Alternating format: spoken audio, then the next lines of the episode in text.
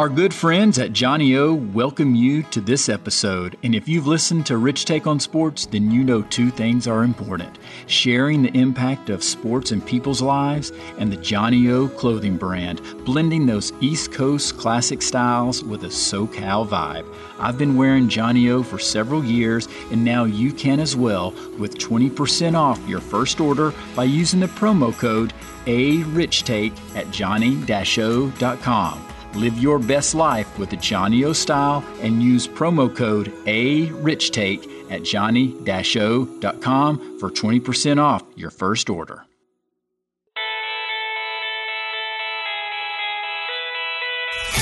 Exploring the impact of sports. Welcome, Welcome to Rich Take on Sports, the sports podcast with life. Having conversations and hearing personal stories from those who have been impacted, built, and inspired by the role of sports in their lives. Here's your host, Here's your host. Richmond Weaver. This is episode 150. Thanks for being an investor by investing your time to listen. Just saying episode 150 doesn't even seem real. And to be truthful, not sure I ever would have even imagined that we would have 150 episodes, which also means that we've had 150 guests share not only their story of why they gravitated towards sports and the impact of sports in their lives, but more importantly, they're sharing their time. And then, of course, the same for all of the listeners or investors because you're investing your time to listen. It means a lot. And with episode 150, this guest has been on my list when I first wrote down a list of names of people that I wanted to have on the podcast on an index card back in 2017. And I finally get to put a check next to her name and that's Sarah Spain. Since joining ESPN in 2010, you'll find Sarah on ESPN Radio with Jason Fitz once again each weeknight on Spain and Fitz. She's an Emmy and Peabody Award winner, a columnist for ESPNW, a Sports Center reporter, and host of That's What She Said podcast, which is a must listen. And she was a contributor to the Dan Le Batard show with Stugotz and Highly Questionable and you've probably seen her as a regular on Around the Horn. And now in her beloved city of Chicago, Sarah can add the title of owner to her resume as she was recently part of the new ownership group for the Chicago Red Stars of the National Women's Soccer League. Our conversation with Sarah Spain.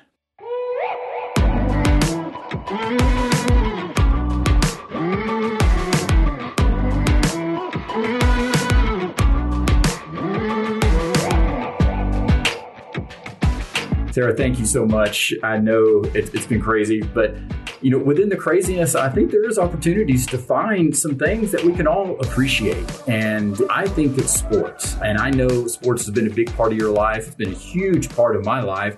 And so I wanted to just dive in a little bit more about that unique role in your life in terms of how sports has impacted your life. So, I mean, I want to go back to the to the early days before you were six feet at 12 years old. I mean, I want to go even back earlier than that. Just yeah, your first memories of sports and kind of that feeling and how you started gravitating towards sports. Mm, I don't know if I would be able to say my very first. I'm one of those people that when someone says they remembered something from when they were two, I'm like, mm, are you sure? are you sure there's not just like a photo or enough people told you the same story that now you think it's a memory? Um, I, I would never be able to even guess at what my first memory was. But um, sports was a big part of my household in terms of activity, right? So my parents actually aren't into watching sports. They do it a little bit more now because they want to know what I'm talking about for my job or what I'm writing about and and after my collegiate basketball, my mom would occasionally like watch the WNBA on TV because she'd see people that I played with and against, and so that was cool for her. But yeah, my parents are not really into sports. It was more that we were always active. We played golf, we played tennis, especially as a family. That was a big thing. Like our, our family vacations during most of my like junior high kind of time and some of high school was going to Hilton Head uh, because it was a place that like all of us could play tennis together at Nick Bollettieri and whatever else. So yeah, I mean the activity part of it has been around forever. My sister and I have been nonstop active forever. Uh, but it wasn't until I got a little bit, not quite 12 and six feet, a couple years before that. But um, when I started to really play and, and think like, oh, I'm I'm good at sports and you know racing all the all the boys after school and, and beating all the boys in junior high and stuff like that, where I was like, oh, I could do this stuff.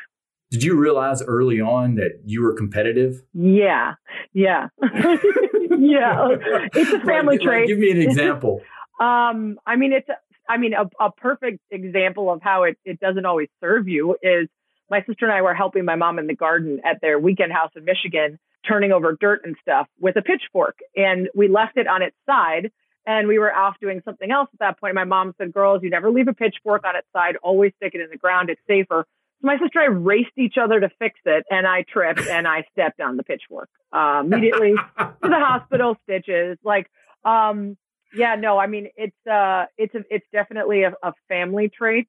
Board games, sporting events, beer pong, you name it. Always competition, right? Yeah. Especially with a sibling. Mhm. Now, what's the age difference between you and your sister? It's not a lot. So it's like, um, I think it's 18 months, but she skipped a year in like kindergarten. So she was two grades older than me, and we're both young for our class. So even though it's a little tighter in terms of months, at least we had a buffer year. But yeah, we were both we were both uh, very competitive with each other in school, and, and even a little bit later. I think thankfully now as adults we have our own lanes and like we get along great. But yeah, there was we, we were a little too similar. I think without thinking, we thought we were very different. But a lot of our similarities, I think, is what caused us to sort of be competitive and butt heads. How often did you guys fight? A lot. Um, not like physically. Our- We were passive aggressive. Like, you know, someone wanted the remote. And so we just sit right next to them and dig your fingernails into their hand until they said uncle. Like, you know, we didn't like no, no knockdown, drag out real fights, just that kind of like very low level aggression. Um, but yeah, I mean, and we didn't fight like we certainly got into our, you know, I hate you, I hate you more. Like, girls, we paid a lot for this vacation. Shut up. Right? Like that kind of thing. But um, but it was more just like we weren't close. Like a lot of sisters, like that's their best friend and always is. And sometimes they fight, but like they're super tight. That was that was never us, and and we get along well now. But she's still not someone that I call with like my problems and my innermost feelings, that kind of thing. But I really do think my sister and I, the dynamic was a lot about being competitive as humans and then excelling at similar things, but not necessarily the same. So that that feeling of, you know, I was going to start on the basketball team as a sophomore, she was a senior and was going to be on the bench, so she quit, right? Because who wants to have their younger sister, you know? But then she was doing tennis really competitively, decided to join the track team and got really great at like discus and shot put and other stuff like so we we had our things that we excelled at and for whatever reason that did not transform into I'm happy for you you're you know it was more like you know that kind of um so I always I, I find it I, I find it kind of like a marvel my friends who are like best friends with their siblings I think it's great for them I know. super nice but Yeah, and I have some friends that they talk to their brothers or sisters like almost every day. yeah and it, it's amazing. Now I've got some friends that I do that with. Right. you know, it was it was totally different. Now, from a perspective of where you gravitated, was basketball the very first? That was your love. That's Mm. what was your first sports love? The first, the first, I mean, I loved tennis, but that's again, that's a family thing. We played all the time. When my sister and I both played USTA, but when I got to the high school level, I also did uh, field hockey in in junior high. And so the thing that did stink about my high school, even though I, I loved it as a place to go, is I've seen people where they're like they were allowed to do multiple sports in one season. They'd be like, I have four varsity letters, and I'm like, how? Like we we were we weren't allowed to do that. So like I had to pick every time. So you know, field hockey was the same as tennis, so I picked field hockey. Basketball was always going to be there was no, nothing interrupting that. But then there was, you know, people trying to get me on the soccer team during track season or trying to get me on the volleyball team during field hockey season. So like, um, I tried a lot of things in junior high, and so I would say tennis was probably the first because I I was playing in tournaments when I was you know seven, but basketball became the sort of obsession because it was coinciding with the '90s Jordan Bulls years. And so if you're in Chicago area, if you're a basketball player and uh, and you love it, then you become consumed. So um, you know, I and I and I loved the aspect of track that was individual, right? Um, there was some there was some high school drama with my basketball team where we had a different coach every year and one of the girls her dad would like pay her to keep up her scoring average and it was just like it wasn't great um so for track it was like you hit a number through a distance, you jumped ever so far, and that was it. And like no one else got in your way. It was all up to you. And so that that part of it I really liked as someone who is competitive, where it's like it's on me if I if I don't do well. Yeah, I mean you're not relying on anybody else. It's all about your input. Right. So what was it like then in the 90s in Chicago because I'm a huge Michael Jordan fan. And I became yeah. a Michael Jordan fan when he hit the game winning shot at North Carolina. Uh, that's yeah. how far I go back following him. And then just the evolution became a Chicago Bulls fan by yeah. default. And I grew up in the Atlanta area, and that was in the era here in the 80s where you had Dominique Wilkins, human highlight film versus Michael Jordan, and obviously with the Celtics and the, with Bird and the Pistons, the Bad Boys. But I would love to know just the euphoria in Chicago mm-hmm. at that time, especially growing up, what that had to be like. Well, I loved The Last Dance in part because it like picked me up and dropped me back into junior high and high school in yes. a way that like it'd be really tough to do with anything else because that was the thing that I cared about so much. Like I had to watch every single game. I had to buy every Jordan book and every VHS and every, you know, Michael Jordan secret stuff candy that I had to eat before my games and listen to Be Like Mike on my Walkman. Um, I'm aging myself, but that's okay. Um, yeah, I mean, it was, it was amazing. The one thing I would say is like, I was not immersed in it the way that others were because again, I was young and my parents weren't really into sports. So they would watch because I would take over the TV, but it wasn't like they were driving me down to Grant Park to go to the rally, right? Everything was uh, at a distance. I went to two games um, one of which was my 16th birthday present. They f- managed to get me like third row behind the Bulls bench. And I spent the whole time talking and I talked smack to Allen Iverson and, uh, and, uh, was actually talking stack to Jerry Stackhouse. Um, I was at, no, I was talking smack to Allen Iverson and then Jerry Stackhouse. Um, hold on, let me make sure I get this right. Yeah, because I want to know what you were saying. Trying to remember this correctly.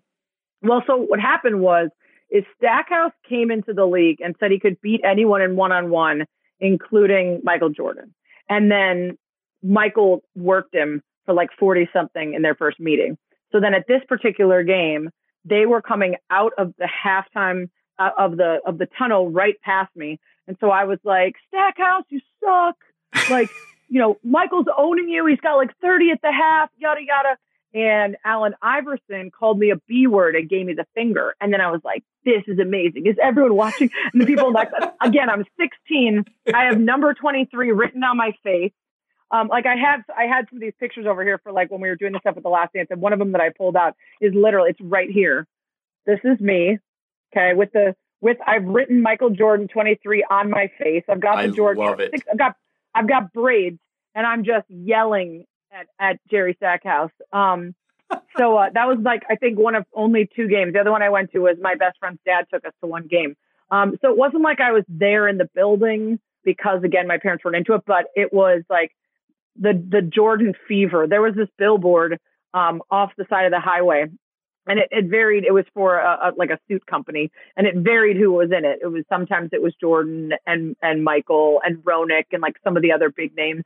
But when it was uh, when it was Rodman, they literally had to take it down because of the traffic accidents because people would try to slow down to see it. So yeah, it was just it was like a wild time. They like owned the city. Oh, had to be. Well, I know as you mentioned, The Last Dance brought you back to childhood, and same with me.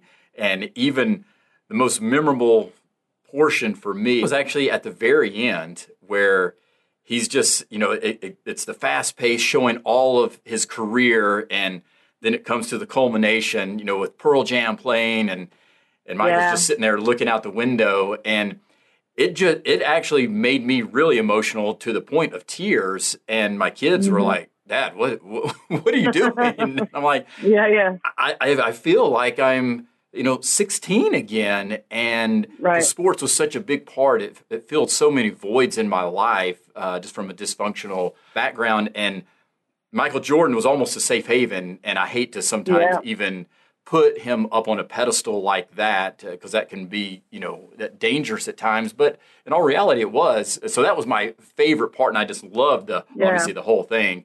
From your perspective, do you have a moment that you just oh favorite part? That's tough. I will say like, and it's not necessarily the best part because there were so many really well done moments throughout.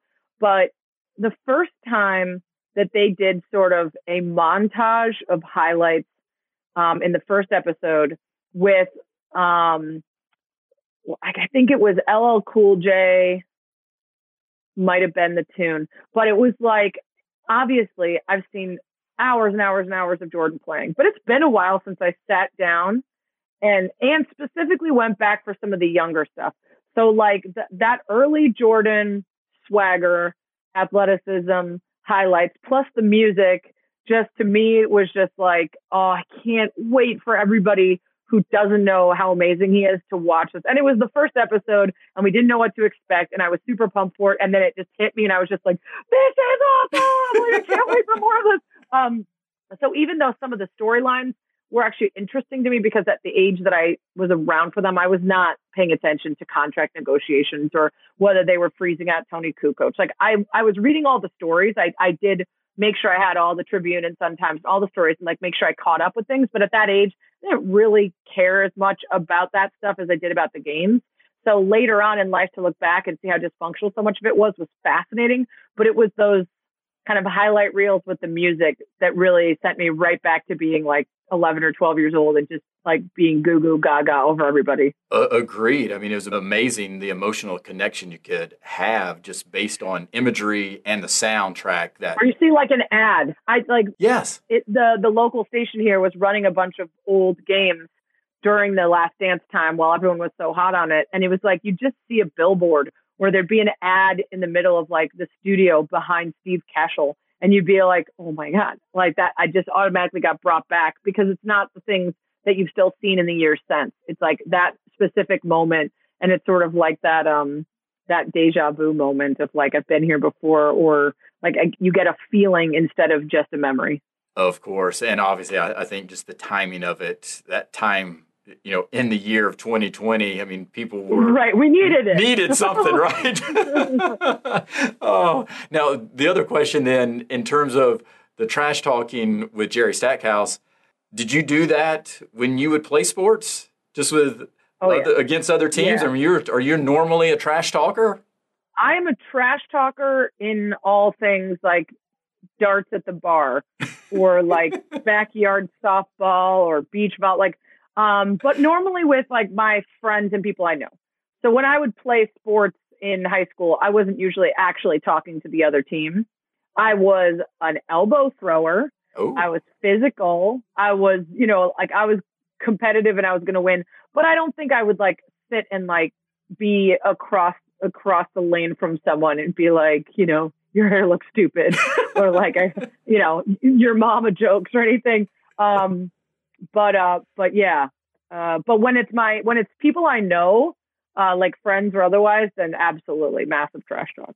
And now, have you ever had an opportunity to actually talk to Jerry Stackhouse and remind him of that whole situation and Iverson calling you the B word? yeah, I've not had a chance to talk to Iverson about it, but Jerry Stackhouse, uh, it came up on, I think, Highly Questionable once, and I told the story or maybe it was the Dan Le Batard show with Stugotz radio show. And so someone tweeted him about it and he's like, that didn't happen, uh, yada, yada. And I was like, I will find you the game. I will find you the year and the game and the photo. And I don't think he ever like, he either wrote back something like LOL or whatever.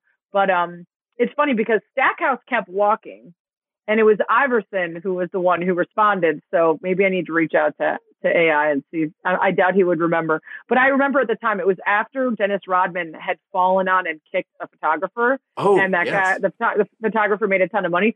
So I was like, I want this guy to like run in the stands and uh, you know take a shot, and I'll make a couple mil. my my little teenage brain was like, I was ready. I was like, bring it.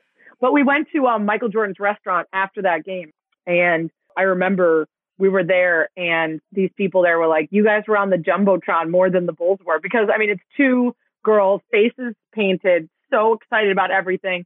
And I, I've, I've become kind of friends with Bill Wennington ever since. He was injured that game and he was on the bench. He just kept turning around and talking to us about stuff from afar. We thought it was like the coolest thing ever. So, um, yeah, we made, I made good on my one of two games.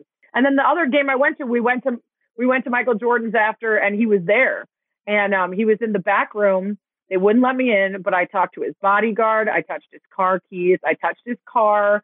I was outside when he was leaving, and we like made two little lanes just for him to walk through. And I got to like Michael. um, so that was the first time I was in his presence. And then later, I actually uh, got to meet him a couple times. But um, yeah, like he turns me into a full on lunatic. The only person in sports, like everybody else, I'm like, that's cool to beat them, but Jordan's, that's it. Yeah. So you would like at that time, if he would have come up to you, you would have been crying. Is that how you yeah, would have been? I would have been yeah. like, well, so I did cry years later when he was at a uh, Dwight Freeney um, Super Bowl party that I was covering the red carpet for in I think Indy, and I went inside and I think someone might have tipped me off that Jordan had gone through the back to the to the like VIP. And it was just a dark area that had a velvet rope and he was sitting kind of near the rope and I sauntered over. No one had no one had seen him come on. No one knew he was there. And I basically was like, listen, I'm so sorry to bother you, but I like, I really need to take a photo with you. And he was like, no, I'm, I'm good. And I was like, I know. And like, I even read like David Halberstam's playing for keeps, and I'm so sorry about bothering. And I know that like your life's been disrupted, and but like if anyone's even met me for like five minutes, your name has probably come up because that's how much he's like. That's so nice of you, but like I'm like, all right, listen, dude. Like I used to live in Lake Forest, right by you. I actually met you at Gold Coast Gym once, FFC. Once you were playing basketball, and I signed up too late, and so I said hi, and that was it. But I didn't have a camera with me, so I got. He's like, oh my god, haha, it's funny, but like I'm good. Meanwhile, the security guy's like kind of looking at me. And then I was like, I was like, all right, seriously. When you got divorced, my mom sent me an email that said there's still a chance. When you lived in Lake Forest, I had this plan where I was going to go to your house and I was going to fake a seizure on Halloween when I was trick or treating. So you'd have to bring me in your house and then call the police or call the ambulance. Like I used to go and I would stand on top of my car and try to look over your fence. And he's like, kind of weirded out, but also definitely laughing. Um, and I think it was the fact that my mom sent me an email about like a, with a headline about his divorce that was like, you, you got a chance. Um, and so he's like, all right, quick, quick. So he's with Charles Oakley. So he calls Oakley over and Oakley takes the photo and his big fingers in, in it. But, uh, and I might even have it over here somewhere too with my other photos. But, um, oh yeah. So this one, I happen to have all this stuff sitting here from doing the last dance pre and post game uh, thing. But this is the, this is the photo of when he was leaving his restaurant. Look how dark it is. That's just me taking a photo of him. And then this is uh this. I cropped out Charles Oakley's. That's Charles Oakley's finger right finger. there. um, and uh, and I kept it together. We took the photo. I kind of looked constipated because I'm like freaking out. And then I'm like, I'm so sorry to bother you. And I walked away. And my cameraman from from my company that was like doing the red carpet with me comes over. He's like, "Do you see him?" And I was like, "Oh, I did. I talked to him. I took him off." Like a lunatic. I get it though. It, it's ama- yeah. It's amazing, and I had the opportunity of meeting him when I was in high school as well, and got a picture taken with him. It was at the Kenny Rogers Classic weekend. I don't know if you ever okay. read about that. Yeah, I remember hearing about it. Yeah. Oh, it was absolutely fantastic, and um, I had met an author, David Breskin, who wrote for GQ and did an article on him, and so he was able to get a picture, but of course, the timing where somebody is yelling, Hey, Jordan, you got to come over here is right when the picture is being taken. So he's oh, looking off. He's like looking away the other way. And I'm sitting there, you know, as a, yeah. as a 17 year old, you know, just with a big smile. And you didn't know what the picture looked like then. This was you had to send oh, yeah, the film you're waiting. off. You're crossing right? your fingers. Yeah. Yeah. exactly. But so I guess you know just hearing your story and again knowing how we have that connection like that just in terms of Jordan was so uh, of a I don't I don't want to use the word God necessarily, but yeah. for my world, I mean, he was it, you know, for mm-hmm. a long period of time. Why is it that athletes like that just do that to us? to do that to mm. fans? Mm. That's a tough one. I mean, I think in the case of athletes and musicians for me, not as much actors or actresses, I think you get a crush on like a really hot guy or gal because in the movies they they make them perfect. The, the the script that they write and the romantic things they say and the lighting and the everything and where they are, it all just like creates this image. But when it's music or or sports, they they exhibit this talent that feels like just inhuman inhuman. Like it, they're they're doing something that you can't even possibly imagine doing. And i think also like with sports it's one of the few things in life where it's a it's a big group of people and it's the ultimate reality show. Like nobody knows how it's going to end. And so it's sort of like i don't know if you ever watched the terrible but addictive shows, The Bachelor and The Bachelorette, but they always send the people on dates that involve bungee jumping or climbing the side of a building or like some shared experience that involves extreme emotional feelings, right? They talk about that with fraternity pledging or going to war, right? Like you get in the foxhole with people and you feel bonded to them more than anyone else because you went through this thing together. Well, with sports, it's like the highest of highs, the lowest of lows. In the last three seconds of a game, your team wins a championship or loses, and that's it, right? And so I think there's like those deep, deep emotional ties and surprises, and they're linked to this person, and they become idyllic in the way that they bring you happiness and they bond you to the other people around you. I mean, that's one of the reasons that I love working in sports as much as people say stick to sports is like what other venues are there where there are people from every religion and race and background and political party they're all rooting for the same outcome and high-fiving each other and and and so when you when you can organically bring all those people together you could talk to all those people and it's maybe one of the few times that they'll listen and so that's why i love to engage in some of the other things that are sports adjacent with those people because they have an opportunity to really pay attention and maybe normally they check out no, agreed. And I, I, think the key word, what you said, is adjacent. And I know some people want to uh, try to separate everything from sports. And I've always been one saying that you can't. They're all just so yeah. interconnected. It's mm-hmm. not black and white right. where you can just completely separate sports. Right. Well, sports is life. I mean, there's so many metaphors and people. use. Sports is human beings. Yes. That have to deal with all the same things that you do, whether that's depression and mental health or racism or anything else. So like you can't remove them from that for your own entertainment. If you want that, then again, go go watch a movie that's scripted. Um, and even those actors and actresses are still real people too. Exactly. That's what. And that's my point. Life is intertwined in everything. So there, you can't escape the how things are, you know, interconnected like that. So, yeah. how did you get to Cornell though, and why Cornell? So I was always really studious and, and into school. Um, I was just one of those kids that was involved in everything band, chorus, field hockey, track, basketball, everything, um, constantly running around. And um, I applied to, I think, seven or eight schools, um, mostly Ivies and then a couple safeties. And um, I got recruited for some other, I got recruited for all three sports. And it was kind of, I wanted to go to the best school and the highest level. I wanted to be a small fish in a big pond instead of the opposite. Um, so I got offered a full ride for basketball to a D3 school. I got offered um, a partial uh, scholarship to you know Division One, but not a great school. So it was like the, the schools that were interested in me. Um, I wanted that balance of you know getting to keep competing, but also doing the best, making the best choice for what was happening in the future. My my um my top choice was Dartmouth. I really loved the school when I visited. I just liked the vibe. It was very traditional, ivy on the buildings kind of beautiful campus. And when I went on my recruiting trip, I just enjoyed kind of the hangout. Um, and Cornell was not my top choice in part because the guy who happened to come speak at my high school was not a great speaker, and it just it, he didn't sell it very well. It just didn't didn't feel the same as Dartmouth, right? But then I happened to the only weekend I could do my recruiting trip for Cornell, uh, they flew me out, and it was uh, ECACs, which is like the All Eastern Conference uh, meet, and so the women were out of town and it was before they had them at the same place. The men were all in. So uh, basically, ECAC, IC4 they used to split them up. And so Cornell is just covered in male track athletes from all the all the different schools.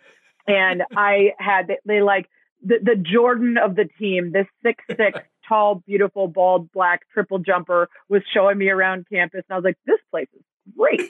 um, and, you know, I went with like their crew and the pole vaulters. One of the pole vaulters snapped his pole in that meet. And so they were back at their house doing like flaming Dr. Pepper shots as they watched a replay of the pole breaking over and over. And it just seemed like it, it seemed really fun. And I fell in love with the school when I visited. Um, so I was, I was bummed I didn't end up getting into Dartmouth, but now I'm actually really glad. I mean, I'm sure I would have had a great time, but Cornell is bigger There's a lot more going on. I didn't drink till I was a junior in college, and I was going to all the frat parties, but I just wasn't drinking. But there were all these. There's 43 frats at Cornell, so there's like costumes and fun events and whatever. And Dartmouth just has like, uh, you know, hanging out in a room and, and drinking together. They didn't have like that big social scene. So it must, it would have been, I think, a lot harder for me early on than it was uh, to, to have this like fun social life outside of, of sports and school and stuff. So, but I, I loved it at Cornell and I still have, there were um, 15 of us that lived in a house together junior and senior year and one summer. And we still are great friends. We have a WhatsApp chat. We all got together, 12 out of 15 of us, uh, two summers ago at one of our friends' houses in the Hamptons and like caught up on life and husbands and kids and everything else. So yeah, it was like a perfect balance of getting all that good sports stuff in and, a good education and all that. I love that. Well, and I love that. That's uh, you talk about the WhatsApp. I mean, that's the beauty of technology there of how it can yeah. help you stay connected, and obviously, yeah. the other side of it. But I, I, do love that. And we're doing Zooms, which like we didn't do before. Yeah, like 2020 did give us like I feel closer to some of my friends that live far away than I did before the pandemic. Because even though I can't fly out and visit them, like we hop on a Zoom and catch up, which we never did before.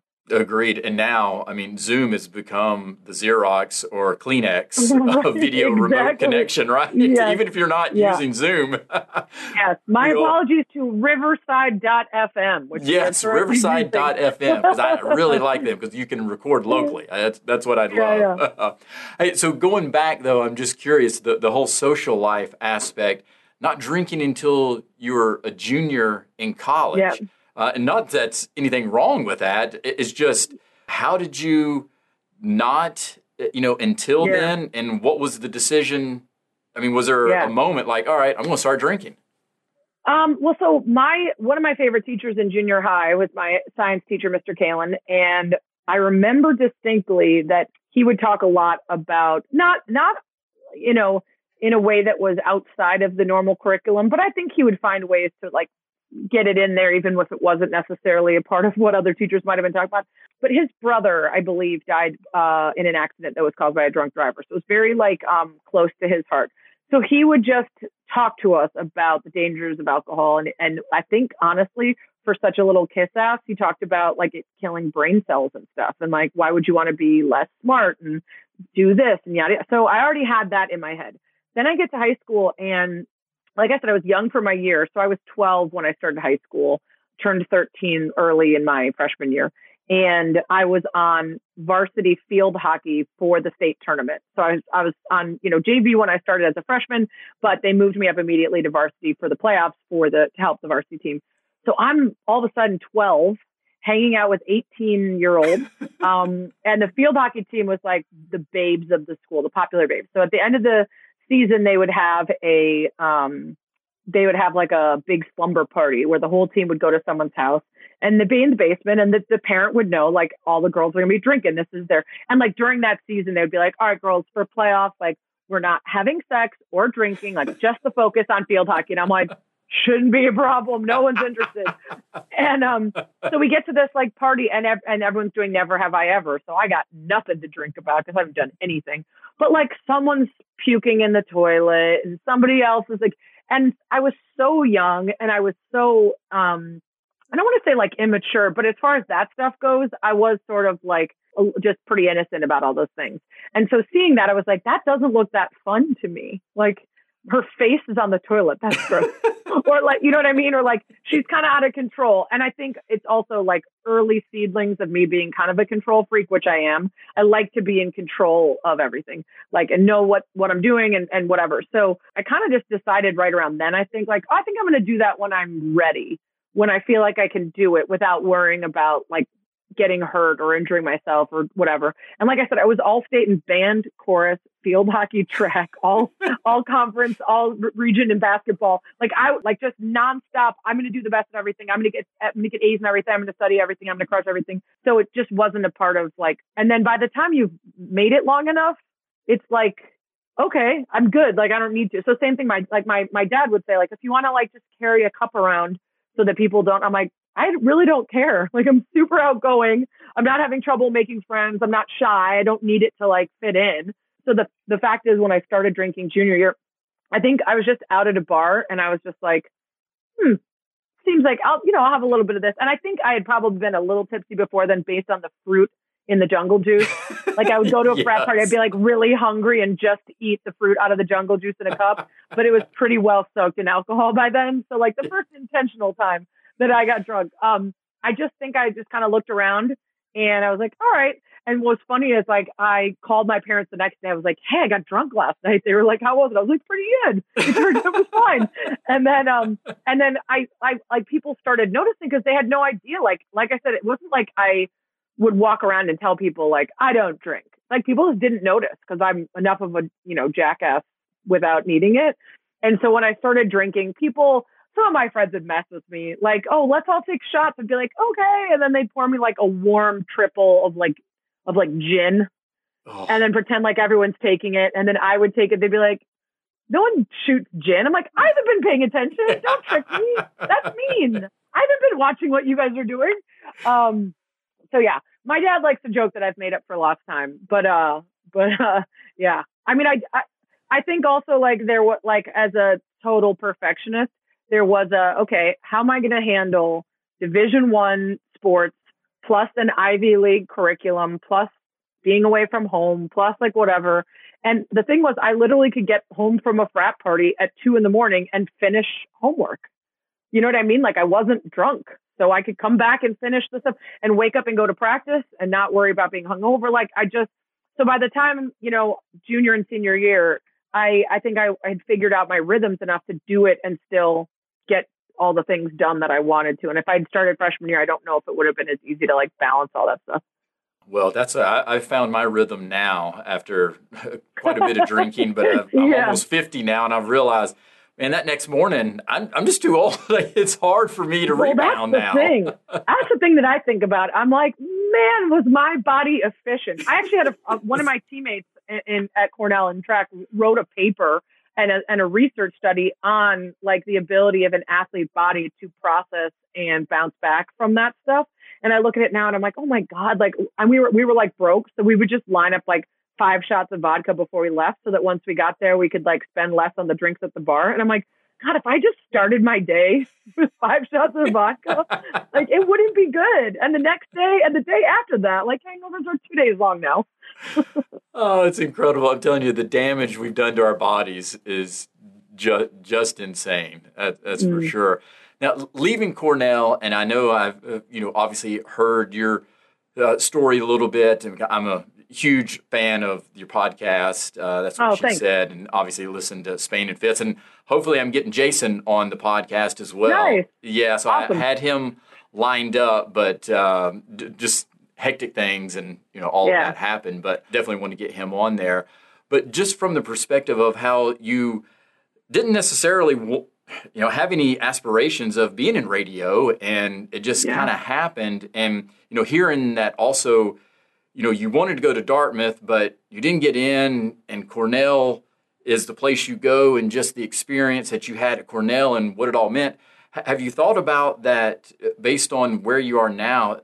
That that was your pathway. It was almost yeah. meant to be that, even though it's not necessarily what you wanted, just look what it's done, and yeah. you know, fulfilling you know what you want to do with your career, so to speak.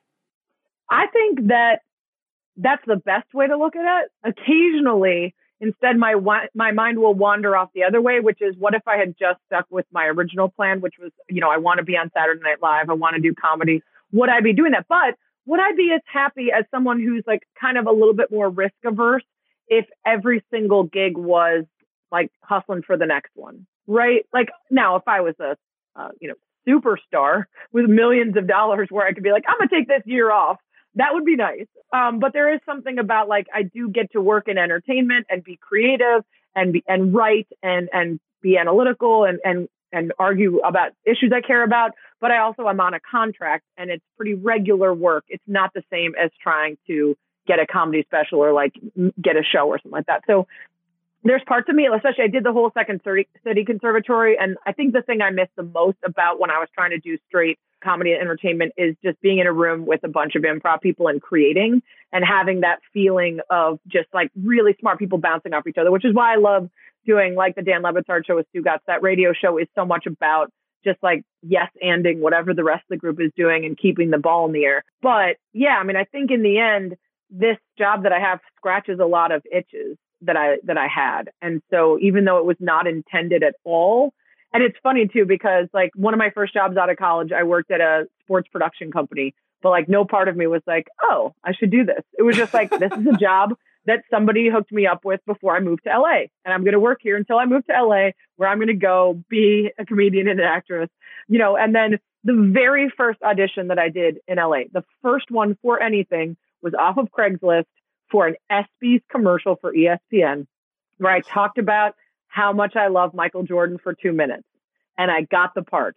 And then I got cut out of it on the cutting room floor and I didn't make the final cut. Oh. But the fact that I moved to LA and the very first thing that I get is basically doing what I do now. Yes. and I get the part. And then like later on another role I got was like basketball player. And then like tall girl from Chicago. And I was like, maybe I'm not good at acting. I'm just good at being myself. And maybe that's what I should do for a living. Um, but it's funny, like the little signs that you're like, oh, okay, so like this kind of makes sense. this is what I ended up doing. Exactly. How, how do you prepare for Around the Horn? Because that just seems so difficult. Well, the nice thing is we're not we're not flying by the seat of our pants where Tony could take anything from the sports world and throw it at us. Like we know the topics because we have a call in the morning.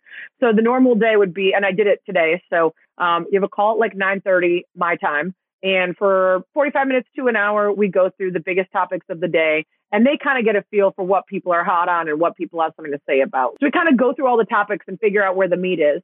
And then you've got some time to go through and find the statistics. They usually have a doc with a couple different stories, or you could reach out to like Caroline, who does the stat stuff, and say, "Hey, can you let me know how many times you know the Heisman Trophy winner has not been a quarterback, and the quarterback on that team has also been nominated, or how many times you know like that kind of thing um, to bring in." And then you go in, you get do hair and makeup, whatever, and you sit down and you tape. And the thing about Around the Horn is it's not live, but it might as well be because they don't take breaks during a block.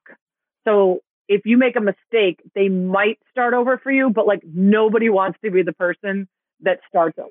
Because like someone says something hilarious or really funny, and then you have to start over, and is the, is the chemistry there, and is it organic? So like, and, and so sometimes it just means you get muted, and Tony makes fun of you for the wrong stat. And sometimes if it's really bad, like today, Woody ended up winning, and Ramona had made a play on on this guy getting called off the practice squad by calling me up to help her with her showdown answer. And so technically Woody um you know, we both were up there when he won. And he starts off by saying, Wow, I've never beaten two women at the same time on a show. And we were like, Oh, that's it. Everybody shut it down, start over. Like, and of course he didn't mean to say that, but we we're like, yeah, you can't say that on TV. Like, it's not, you can't say you beat a woman on TV. It's just not going to come out right. And so, like every once in a while, and more often than not, it's Woody, uh, where something comes out wrong, and you're like, "Yeah, we got to start over." But most of the time, you you go straight through, and so you got to have your stuff ready, your argument quick and honed. You have to have your stat ready. Yes. If you go too long, that's it. You, Tony moves on, and you're like, "But wait, I didn't get the stat in about whatever." So, um, yeah, it's, it's a totally different kind of show than like radio, which is a lot more spread out and has a lot more time. For sure. What do you enjoy more? Storytelling, kind of creating, or the opinionated, debating, you know, a certain side? What do you enjoy more? They're different, and that's not a cop out. It's really true. Like radio, you can create a whole community, and you've got time to to like engage and tell funny stories and draw in maybe like some things that aren't straight sports and have funny conversations with your co-hosts. Um, and it's extemporaneous. So most of the work that you're doing is immediate and it's heard by the people listening, right? So there is pre-show prep and there is the, the game watching and the and the knowing of the facts, but most of the content is that two hours that you're on the air. Whereas like writing, you could spend three months on a story and then people read it. So the majority of the work is done silently and independently and alone before you put out that final product. But when you put it out, it's exactly how you wanted it to be. It's perfectly edited. It's the exact words you wanted to choose. It's everything you wanted to say. So like on radio, sometimes you don't spit it out the way you want, but most of the time you're working, you get that engagement with people who are listening. And then TV is somewhere in the middle, right? There's a bit of hurry up and wait and hair and makeup and staging. But at the same time, I love the visual of being able to incorporate, you know, facial expressions or, you know, the whatever at people. So I, I like them all for different reasons. And I don't know that I would want to do just the one all the time. I certainly wouldn't want to write all the time. It's very lonely. Yeah, and your, your and your butt hurts and you're staring at the screen and you're like, why I can't think of what I want to say. But then radio, like, is is lonely too. I sit in my little radio closet and my co-host is many states away. So like there's a balance of the actual getting to like interact with people and, and play off each other. Well, I don't even know how you decided to like be an English major. I mean, English language is hard as hell. Just... Not as hard as math. You put numbers up in there and they're like fighting each other and they like the gears stop and I'm like, no. Put some words in there. They're like, ooh. Yeah. Math. Oh man. Well, as we're wrapping up here, Sarah, just if you can, how would you just describe what sports has meant to you and impact it has had in your life? Well, I mean, MJ is literally the reason that I do this job. Like, if I hadn't been obsessed with him the way that I was, I don't know that it would have even occurred to me later to combine that my my interest in writing and entertainment and whatever with my background in sports. Because as you know, being an athlete is quite different from from watching and writing about them. And I didn't have that same obsession with the other teams until much later in life. I mean, if I look back at young me, the 12 year old, six foot tall, frizzy hair, braces, like awkward, being an athlete was such a huge part of my identity and my confidence and my, I mean, one of the things we talk a lot about at ESPNW, especially when we go, we do these campus conversations. We'll go and a handful of alumni, and usually one ESPNW person will go to a school and talk to all of the female athletes there from every year, uh, freshman through senior. And we'll tell them you have no idea right now how many skills you have that other people don't that you take for granted because you've been an athlete your whole life.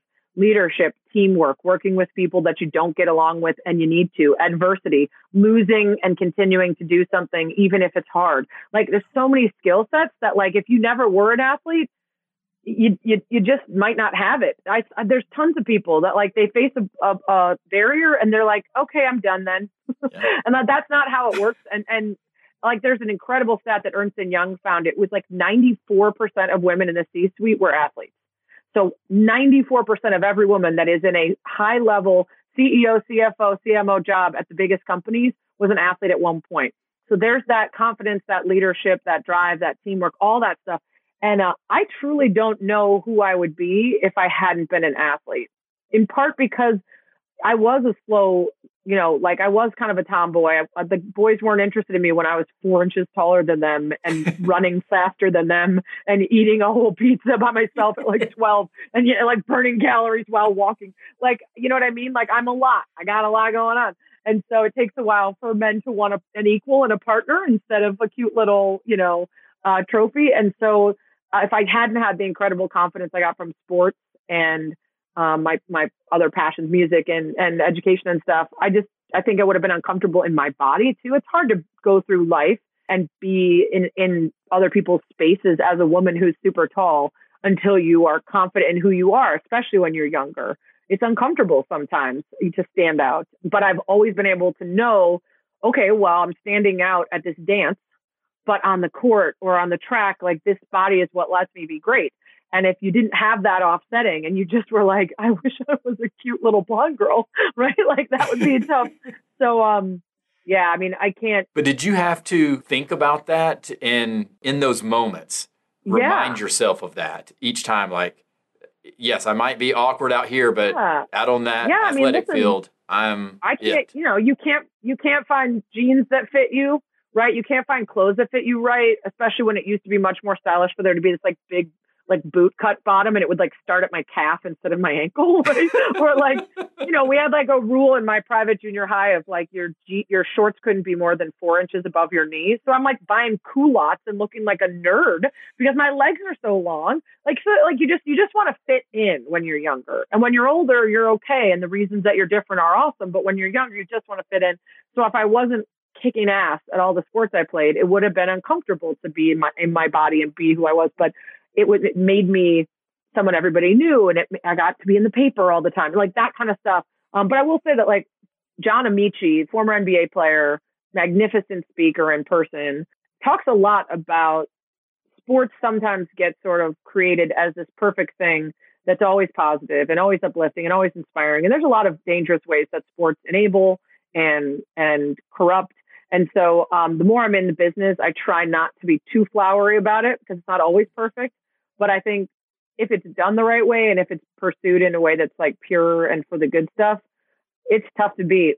It really it's it's tough to beat like the lessons that you learn and the people that you can meet and all the other stuff. Yeah, and I, and I just think obviously you know what you're talking about, just the connections, regardless if mm-hmm. you know they were made in little league, junior high, you know, even in college, just playing intramurals. I, you know, just I mean, you just have that connection, and uh, it's amazing what sports can do. And then obviously as fans, you know, just having a connection. I'm a, I'm a Clemson grad, and so just even you know seeing the success of the football program, it, I mean, it's yeah crazy how it changes people's moods and just their totally. outlook at times. It, it's it's amazing, you know, from that perspective. So then, one last question though: You've got the choice.